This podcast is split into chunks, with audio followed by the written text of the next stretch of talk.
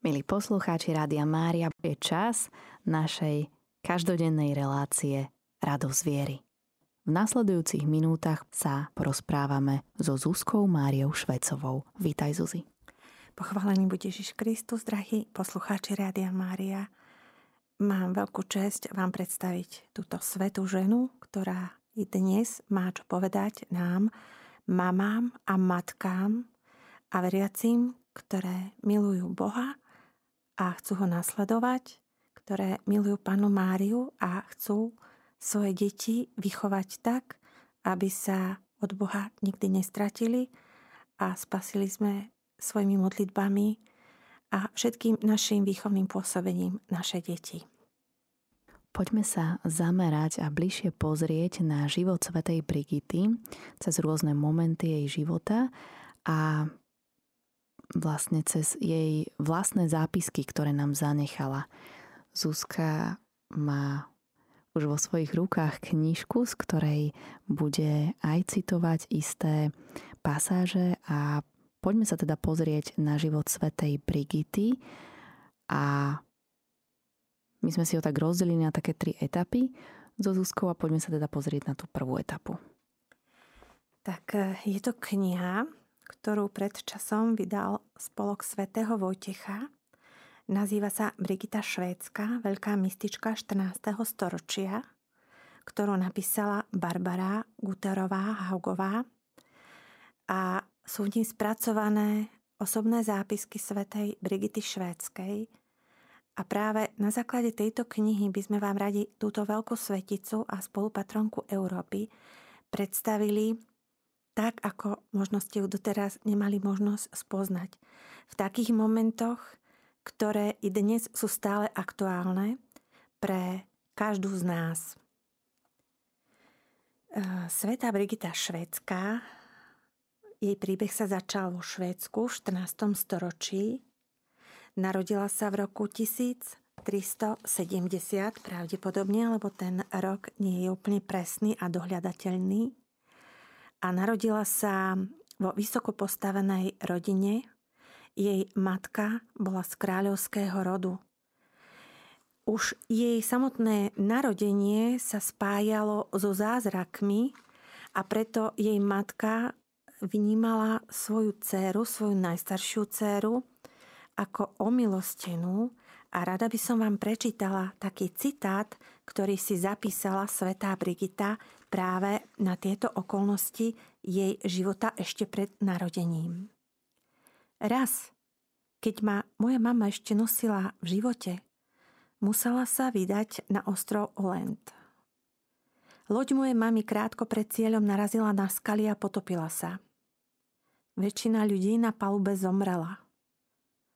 Iba ju obdivodným spôsobom zachránil vojvoda Erik, ktorý bol jej strýkom. V tú noc vstúpila do jej miestnosti svetlá postava. Ona si neskôr myslela, že to bol aniel. Boh bol voči tebe veľkodušný, povedal aniel. Bola si zachránená kvôli dieťaťu a teraz ho vychovávaj poriadne, aby jedného dňa odozdalo to, čo vám dnes bolo darované. Za života matky dávala veľký priestor svojej cére, nielen aby ju vzdelávala, aby vedela písať, čítať, aby poznala základy latinčiny, ale ju vzdelávala aj v duchovnom živote, dávala aj priestor, ktorý vtedy nebol bežný pri výchove detí na duchovné chvíľky. Svetá Brigita od detstva mávala videnia, videnia Panny Márie, pána Ježiša, ale i stelesneného diabla. Avšak mama veľmi skoro zomrela, keď mala Brigita 11 rokov a o tomto si zapísala. Pamätám si, ako som stála pred zatvorenými dverami a ako ma nevpustili dovnútra z obavy, že by som si mohla priniesť smrť. V celom dome sa rozprávalo veľmi ticho a otec bezcielne chodil po dvore. Mal na mysli iba jedno. Ako nás, tri, nedospelé deti zaopatriť bez toho, aby nebol neverný svojim povinnostiam v ríši. Uľavilo sa mu, keď ma moja krstná mama Katarína, sestra mojej mamy, chcela vziať k sebe a slúbila ma pripraviť na vydaj. A tak som na jeseň v roku 1314 stratila nielen matku, ale i vlast. A krsná mama Katarína bola veľmi praktická žena a chcela byť verná sľubu otcovi, ale aj svojej sestre a snažila sa svetu Brigitu priučiť všetkým domácim prácam, ktoré vtedajšia domáca gazdina potrebovala, aby z nej bola dobrá a žiaduca nevesta pre vhodného manžela, ktorý vtedy vyberala rodina pre dievčatá, zvlášť z takýchto šľachtických rodov. Aj keď e, mala videnia, tak e, všetci, ktorí ju viedli duchovne, pretože krstná mama nevedela si poradiť s touto stránkou jej života a poprosila o duchovné vedenie pre jej krsňa, tak e, sveta Brigita stále sa cítila zasľúbená Bohu a verila, že pán si ju volá do reholného stavu.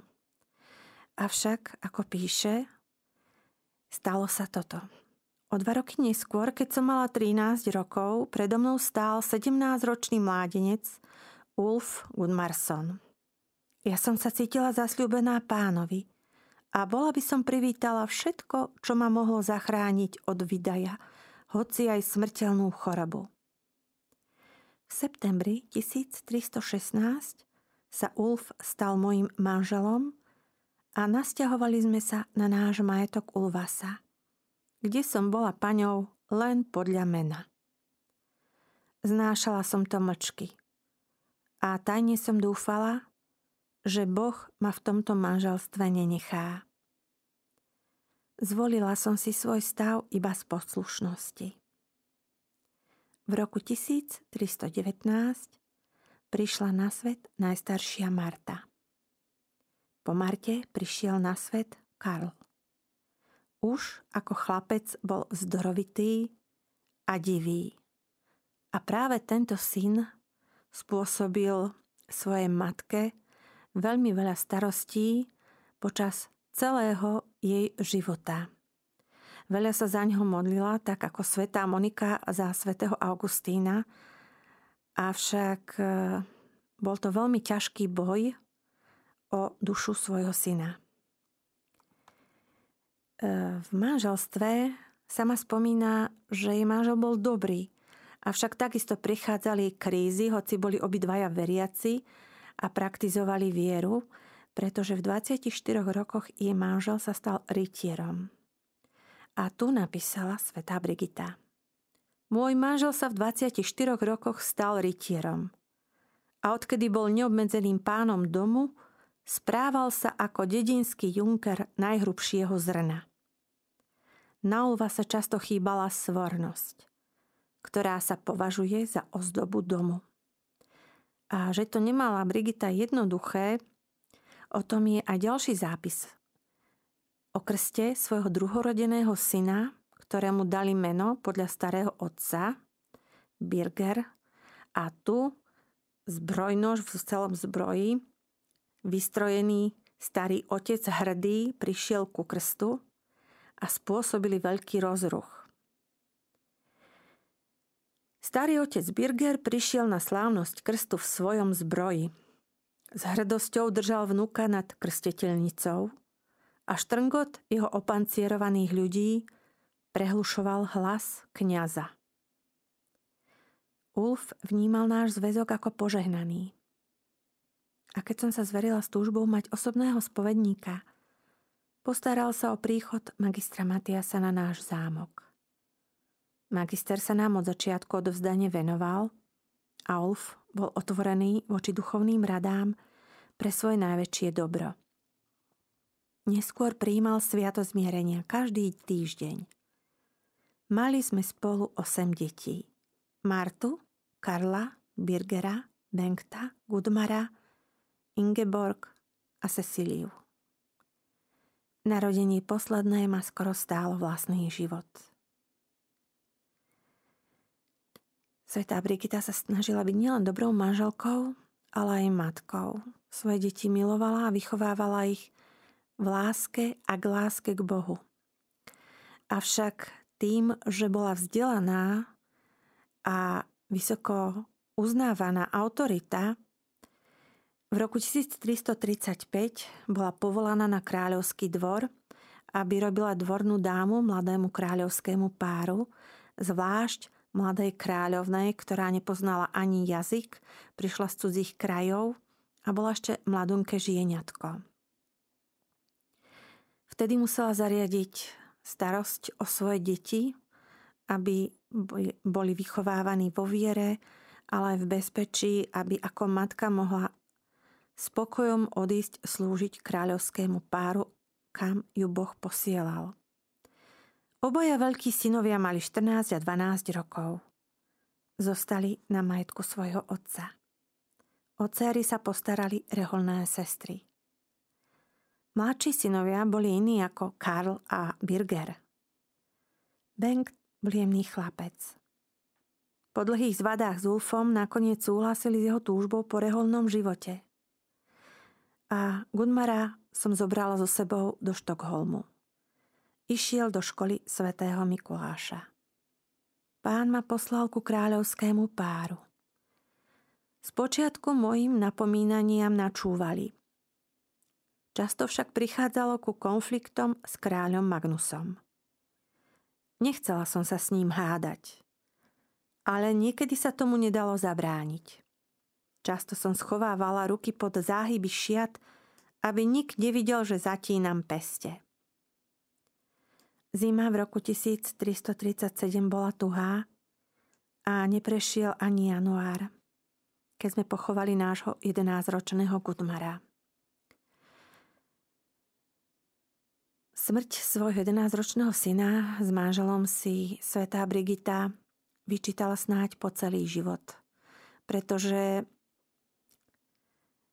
neodolala tlaku, ktorý bol na ňu vedený, aby dieťa zostalo v internáte, hoci videla, že nie sú tam dobré podmienky a videla, ako jej dieťa pred očami chorlavie, ako sú tam zlé materiálne podmienky, aká je zlá strava.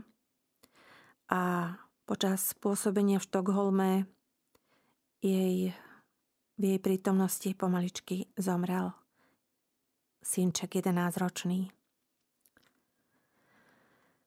Po tejto udalosti tužila sa späť vrátiť na svoje pánstvo k svojim deťom, ale nebola to jednoduchá cesta. A na starostiach jej pridával aj najstarší syn, Karl, ktorý sa začal zamotávať do osidiel diabla. Často počúvala – taká čnostná matka. A akých má divých synov. V roku 1341 sa kráľovský pár na chvíľočku stiahoval zo Štokholmu a to bol čas, keď mohla svetá Brigita vrátiť sa k svojej rodine. Aj so všetkými podstami, ktoré jej prináležali. Pri 25. výročí Sobáša so svojím manželom sa rozhodli putovať do Santiago de Compostela k hrobu svätého Jakuba. Hľadali obaja novú cestu, kam ich pán volá. Ulf počas spiatočnej cesty ochorel až k prahu smrti. A tu si zapísala sveta Brigita. Modlila som sa za spásu Ulfovej duše k svetému Dionýzovi. Chcela som svojho manžela sprevádzať tak, aby sa to páčilo Bohu a veľmi som sa bála, že zlyhám. Vyzdraval sa. Zatúžil zdokonaľovať sa v nasledovaní Boha. Na Vianoce v roku 1343 sme sa všetci vydali do Alvastry, kde na sviatok zjavenia pána mal byť Ulf prijatý za novica. Pred obliečkou dostal možnosť odobrať sa od nás. Karl si so slzami v očiach kľakol pred otca a prosil ho o požehnanie. Dostal ho spolu s ostatnými deťmi. A v modlitbách sme mysleli aj na Gudmara. Ulf vstúpil do klauzúry cisterciánov. Boh mu nedal veľa času na novej ceste. Keď umrel, prekročila som 40 rokov. A nevedela som, čo pán odo mňa žiada. Viedla som prísne pôsty, veľmi som schudla. Opúšťali ma sily a v dôsledku neprimeraných pôstov aj duševné sily. Nemohla som sa ani modliť. Až keď som sa na dohováranie magistra Matia sa vrátila k primeranému spôsobu života, bolo mi na srdci aj na duši lepšie.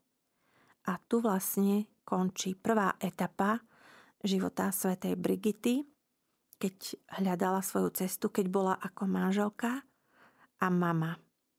A teraz prichádzala do pozície vdovy, hľadajúcej svoju novú cestu.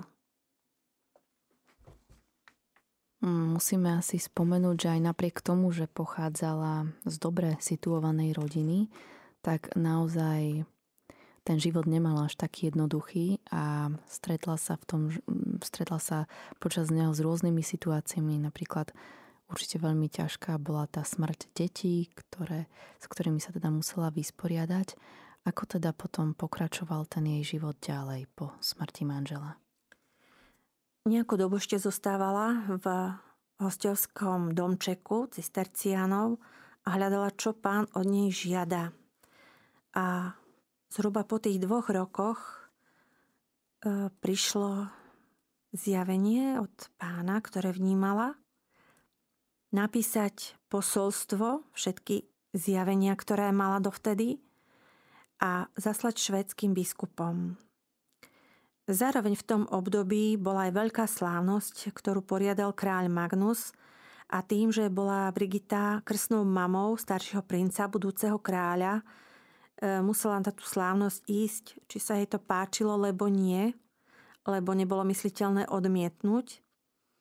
A tiež prežívala ďalšie ťažké pre matku obdobie, lebo je zomieral ďalší zo synov, ktorý bol v Reholi, jej citlivý a jemný synček Bengt a vtedy prežívala veľkú nočnú moru, že plakala a plakala. Spriaznenosť s kráľovským dvorom i v budúcnosti uh, spôs- prinieslo aj úžitok pri budovaní rehole, ktorú sa snažila založiť počas svojho života. V roku 1345 sa prvýkrát stretla s magistrom Petrom, ktorý bez výhrad a z Božej bázne ju uznal, pochopil a navzájom obaja si prezradili, že mali dočinenia aj so stelesneným diablom. A tu zasa by som prečítala z jej zápiskov. Boh ma postavil pred novú úlohu. Ľuďom bolo ťažké pochopiť, že som to nebola ja, kto chce založiť nový rád, ale sám náš pán, rád Najsvetejšieho spasiteľa. Na májový sviatok v roku 1346 kráľ Magnus podpísal slávnostné vyhlásenie, že Vactena je k dispozícii rádu Najsvetejšieho spasiteľa. Dal vyhlásiť Fenning na počest Božej Matky, takže sa mohlo začať s úpravami zámku na spadnutie. Veľkou oporou mi boli synovia Karl i Birger. A znovu prišla skúška. Zrekonštruovaný kláštor vyhorel. Zostali stáť iba kamenné múry a bolo podozrenie na podpaľačstvo po Európe sa začala plaziť choroba mor. Nákaza vnikla i cez more do našej krajiny. Zapríčinila to jedna stroskotaná loď v Norsku a niekoľko chamtivcov, ktorí by sa vybrali plieniť. Obávala som sa aj o seba, aj o svoje deti. Cítila som, že vo, sve, vo Švedsku dlho nezostanem. Bolo tu primálo tých, ktorí počúvali pánov hlas. Boh ma posielal do Ríma, aby som vyčkala na pápeža, kým sa vráti z exilu v Avignone. Musela som sa od všetkého odtrhnúť, aj od môjho spovedníka magistra Matiasa. Mojím novým duchovným vodcom sa stal magister Peter. Mor nepriniesol v krajinách ľútosť a pokánie, ale sa kradlo a plienilo. Pestovala sa nenávisť voči blížnemu a prekvitalo sebectvo. A neskôr aj Taliansko ma naučilo, že moc v Taliansku nie je prisúdená podľa práva a zákona, ale sa musí násilne vybojovať. V každom talianskom meste bojovali medzi sebou rody a najbezohľadnejší z nich zvíťazil. A prišla asi tá tretia, taká najznámejšia etapa života v Ríme, keď e, čakala na návrat pápeža z Avignonu, keď sa znala, stala ako známou pútničkou a duchovnou osobou keď ju Rímania sledovali, ako sa modli na najväčších putnických miestach v Ríme a v chrámoch, keď e, sa snažila o schválenie rádu Najsvetejšieho Spasiteľa. Keď prišla za ňou jej krásna dcéra Karin, Katarína a spolu s matkou zdieľali všetky chvíle úspechov, ale zvlášť pádov a skúšok, ktoré na toto obdobie im pán pripravil. Milí poslucháči Rádia Mária, my sme späť v Bratislavskom štúdiu dnes sa rozprávame o svetici, spolupatronke Európy, svätej Brigite Švédskej. Povedali sme si o dvoch etapách jej života. Povedali sme si o jej živote ako o živote manželky a teda aj o tom, čo nastalo po smrti jej manžela. Poďme sa teraz pozrieť na obdobie jej života, ktoré prežila v Ríme. Obdobie života v Ríme nebolo vôbec jednoduchým a bolo veľmi ťažkým. Bolo tam veľa skúšok, hoci mala pri sebe svoju dceru Katarínu, mala tam spovedníka, spriaznenú dušu, magistra Petra, Častokrát zakusovali chvíle, keď boli vyhostení samotným kardinálom a zasa čítam z jej zápiskov. Začiatok roku 1353. Kardinál nám vypovedal pohostinstvo a mali sme sa v mesačnej lehote vysťahovať a nevedeli sme kam. Boh sa o nás postaral. Skrze signoru Papacuri. Poskytla nám dom na Campus Florum. Ležal uprostred zelených lúk v prostredí, ktoré nám pripomínali našu vlast. Trvalo 17 rokov, kým sme v Ríme uvideli zjednoteného pápeža a cisára. Nikdy som nebola taká malomyselná ako vtedy, keď proroctvo nášho Boha sa splnilo. V mojich pokročilých dňoch ma trápili chúťky a myšlienky, aké som v mladosti nikdy nemala. Pred svetom som bola iba vdova v rokoch. Žiadni z pápežov nebrali moje slová vážne. A tak rehoľa, ktorú mi diktoval sám pán, nebola schválená.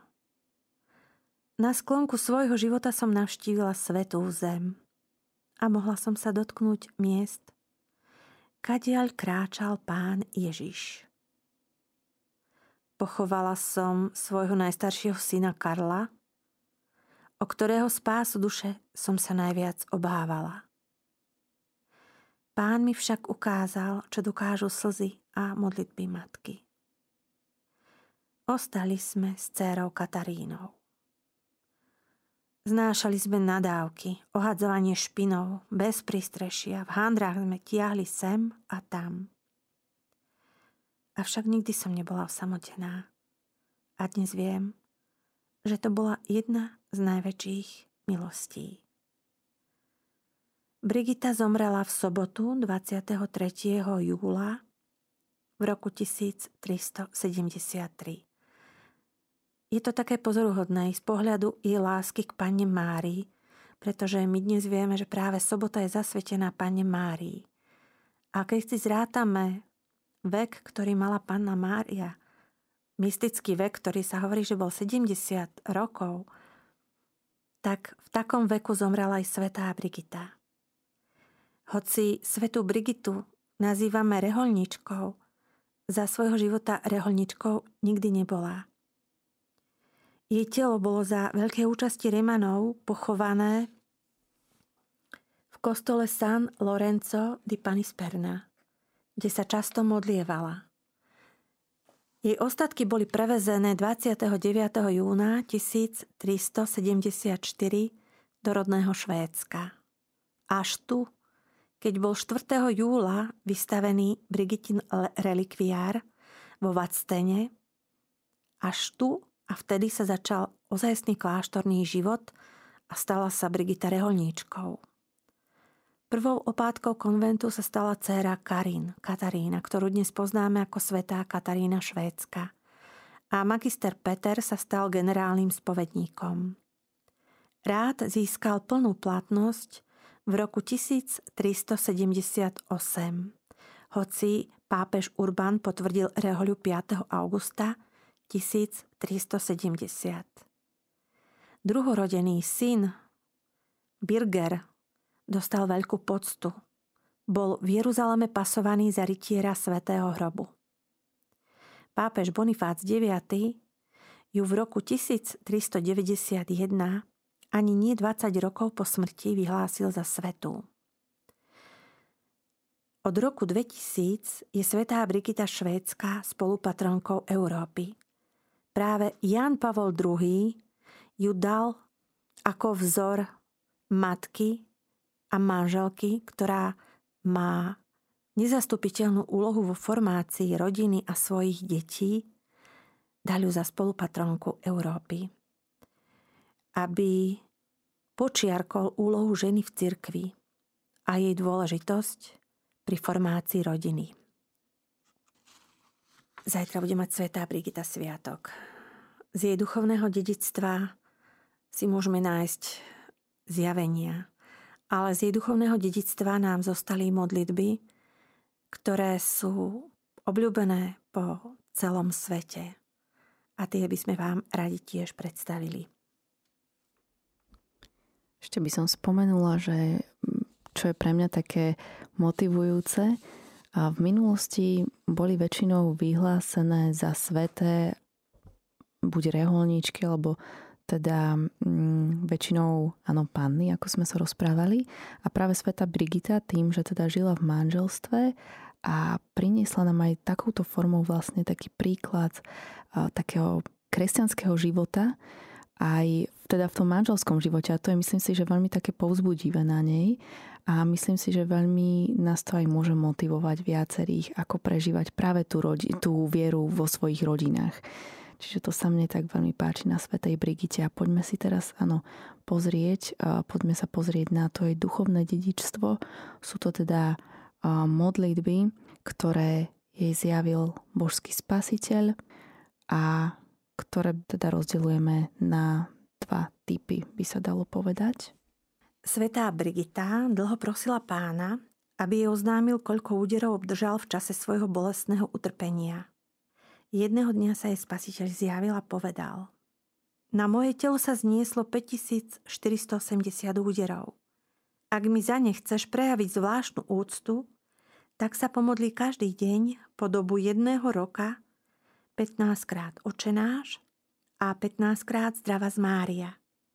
K tomu pridaj modlitby, ktoré ťa naučím. Po, po uplynutí roka si tak uctíš každú ranu z týchto 5480 úderov. Potom jej spasiteľ povedal Kto vykoná túto ročnú pobožnosť, zachráni 15 duší svojich príbuzných z očistca. 15 duší z jej príbuzenstva získa dar vytrvať v posvedzujúcej milosti a 15 hriešníkov obráti ku kajúcemu životu. Samotná osoba, ktorá sa tieto modlitby pomodlí, obsiahne prvý stupeň dokonalosti. 15 dní pred smrťou jej podám svoje prečisté telo, aby bola zachránená od väčšného hladu a svoju prečistú krv, aby som jej dušu zachránil od väčšného smedu. Pred smrťou ju navštívim so svojou milovanou matkou a dovediem ju, obohatenú milosťami, do väčšnej radosti. Tu dostane dar zvláštneho poznania mojej božskosti. Neznámy tým, ktorí tieto modlitby nevykonávajú.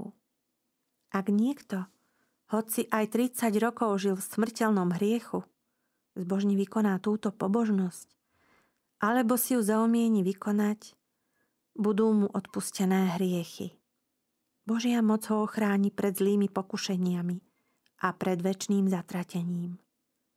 A všetko, o čo bude prosiť Boha alebo Najsvetejšiu Pánu Máriu, mu Božie milosrdenstvo dopraje.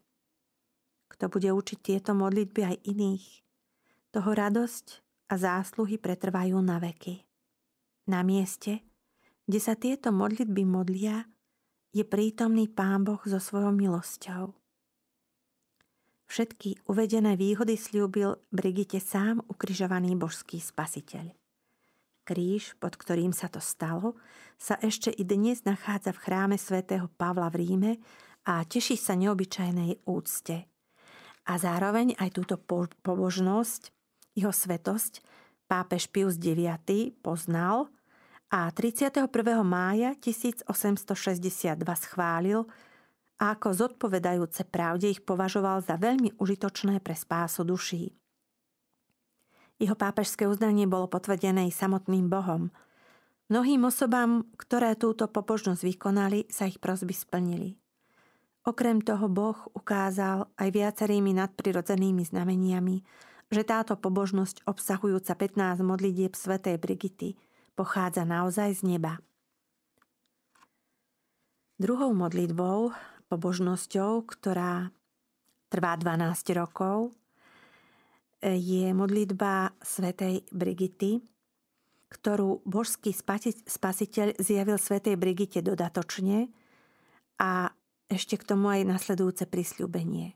Vec, že tým, ktorí sa po 12 rokov denne pomodlia 7 ráz očenáš, a zdravá z Mária, ku cti mojej prečistej krvi, udelím veľké milosti. Neprídu do očistca. Príjmem ich do počtu mučeníkov tak, ako by vyliali svoju krv za vieru. Trom príbuzným, podľa voľby dotyčného udelím milosť vytrvania v stave posvedcujúcej milosti. Duše jeho príbuzných až do štvrtého pokolenia uchránim od pekla. Budú mesiac pred smrťou upovedomení o jej príchode. Ak by dotyčný zomrel pred uplynutím týchto 12 rokov, aj tak budem považovať podmienky za splnené. Táto pobožnosť bola schválená svetou kongregáciou ako i pápežom Klementom XII.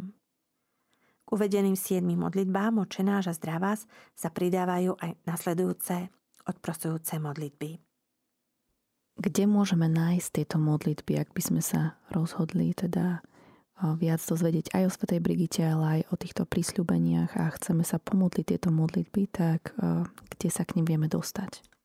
Pre tých, ktorí majú radi papierové vydania, že potrebujú v ruke držať nejaký modlitebníček, tak je taká útla knižvočka, ktorá sa dá kúpiť, nazýva sa Sme zachránení. Tam sú tieto modlitby. Tí, ktorí radi zasa majú počítačové verzie, alebo teda tie novšie technológie, môžu si vyhľadať, keď si naklikajú Svetá Brigita alebo modlitby Svetej Brigity na internete, ale takisto sú aj na YouTube, či už v slovenskej verzii, alebo tí, ktorí majú radi inojazyčné verzie, tak je tam aj v inojazyčných, anglických, amerických formáciách. Stačí len vyhľadať, dať si 15 ročná 15 modlitieb Svetej Brigity alebo, alebo 7 modlitieb Svetej Brigity a určite tam nájdete Spôsob sa vždy nájde, keď je vôľa. Milí poslucháči Rádia Mária, sme opäť späť v našom štúdiu a rozprávame sa stále o svetej Brigite Švédskej, spolupatronke Európy, o máme, manželke, vdove, reholníčke. Zuzi, skús nám povedať, v čom je tebe vzorom sveta Brigita a prečo si si ju ty zvolila za takú mimoriadnú rodovničku? Ja patrím ku konvertitom a po mojom obrátení som hľadala, obrátila som sa už v stave manželskom ako mama. Hľadala som nejaký taký svoj vzor, takú svoju duchovnú kamarátku. Samozrejme, pána Mária je tá prvá, ale niekoho, kto bol z mesa kosti, tak ako ja, aj hriešný, aj, aj prežíval tie všetky starosti, aj život sa s ním znal. A práve oslovila ma táto svetá Brigita tým, že bola manželka a matka. A nacha- dokázala žiť svoj dlh- dl- taký hlboký duchovný život v spojení s Bohom. Mnohými milostiami a, zjaveniami a obdareniami, ktoré dostávala. Život sa s ňou nemaznal, skoro v 11 rokov teda osirala a musela nájsť aj ten kompromis, keď sa vydala ako byť dobrou manželkou, aby nebola na pohoršením, že na jednej strane sa modlí ako zbožná veriaca, na druhej strane nefunguje manželstvo. Musela hľadať svoju duchovnú cestu, byť odvážna a nebojacná, dostatočne silná a postaviť sa aj proti mocným toho sveta v období, keď e, nebolo mysliteľné, aby žena bola, neviem, či to vôbec môžem tak povedať, emancipovaná. Bola milujúcou matkou cez e, materstvo, pochopila, že Pán Boh v každom stave volá ženu k zjednotení s dušou. Každá z nás, hoci sme vydatá a máme detičky, môžeme, môžu byť naše duše nevestami Boha, Ducha Svetého. A práve o tomto um, svetá Brigita sa snažila aj svedčiť svojim životom, ale aj potom v svojich zápiskách, v svojich svedectvách a dokázala sklbiť aj hlboký život pokánia a rôznych pôstnych praktík s praktickým životom, ktorý bol od nej očakávaný a vyžadovaný a plniť tie úlohy a načúvať Božej vôli, kam ju Pán Boh posiela, aj keď nie vždy to bolo zjavné a jasné. A pre mňa ako matku e, pozerám na ňu aj v tom, ako musela prežiť ťažké chvíle, Veď prežiť 4 deti zo svojich detí matke, to je to najťažšie, keď matka sa musí pozerať do hrobu svojho dieťaťa.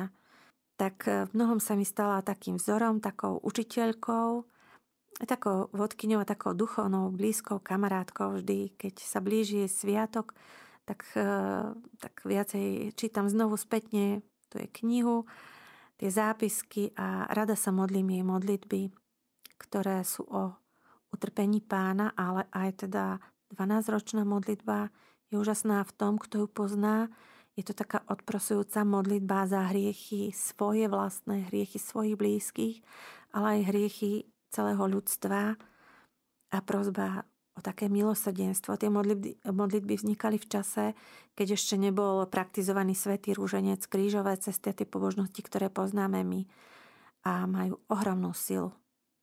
Zuzi, čo by si ty odporúčila rodičom, starým rodičom, ktorí sa snažia viesť svoje deti a vnúčata ku kresťanskej viere, ale nevždy sa im to darí možno v živote. A v konec koncov aj sveta Brigita mala práve s týmto skúsenosť. A čo by si im odporúčila, ako by mali k týmto deťom a vnúčatám pristupovať? Pokiaľ máme tu svoju možnosť toho rodičovského, také rodičovské autority, autority samozrejme upozorňovať.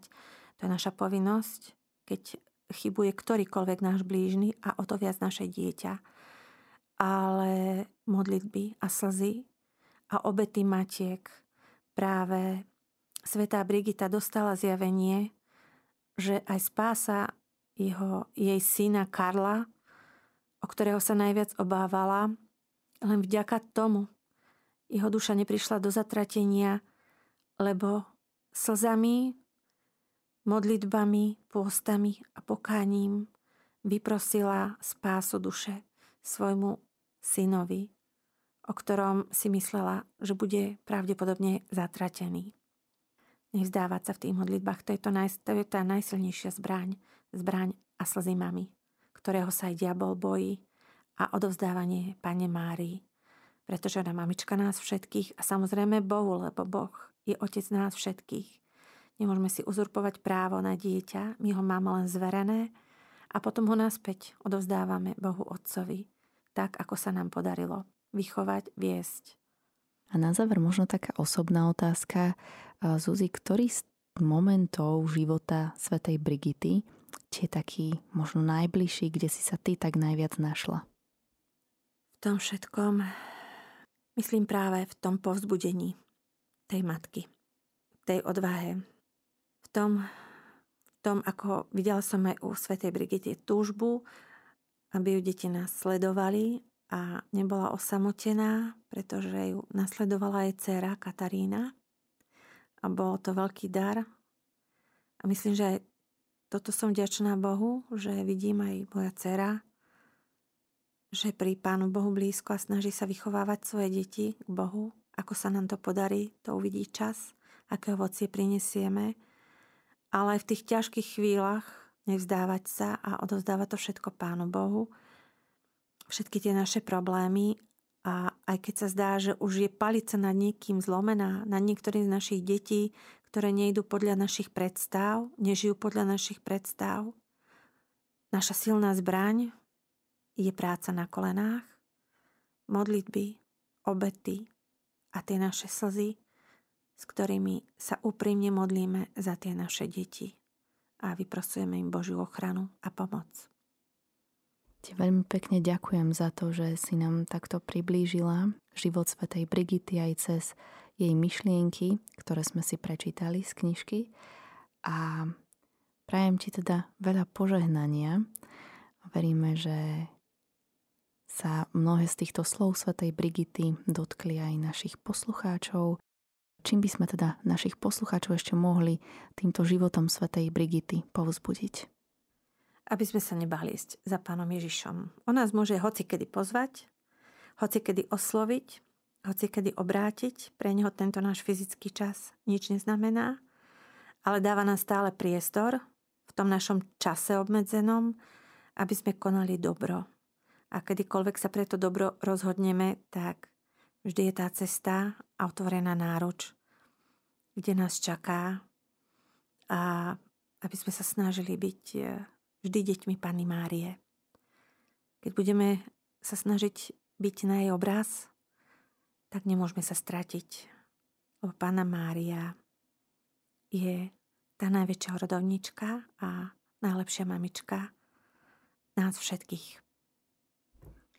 Veľmi pekne ti ďakujem, milí poslucháči Rádia Mária. Toto bola relácia Radosť viery, kde sme sa so Zuzkou Máriou Švecovou rozprávali o svetici Svetej Brigite Švédskej. Pán Boh záplat Zuzi za to, že si prijala pozvanie. A ja ďakujem za tú veľkú milosť, že som sa mohla podeliť o svoju lásku k Svetej Brigite Švédskej, o svoje kamarátstvo k nej. Tak budem rada, keď aj iní nájdu také kamarátstvo voči nej a aj vzor, aj tú cestu manželky a mami. A aby sa nebáli keď aj tie naše deti sem tam niekde tak bokom únu, naše slzy a modlitby ich nepustia do zatratenia. Milí poslucháči, zostaňte s nami. Zostaňte s Rádiom Mária, s rádiom, ktoré sa s vami modlí.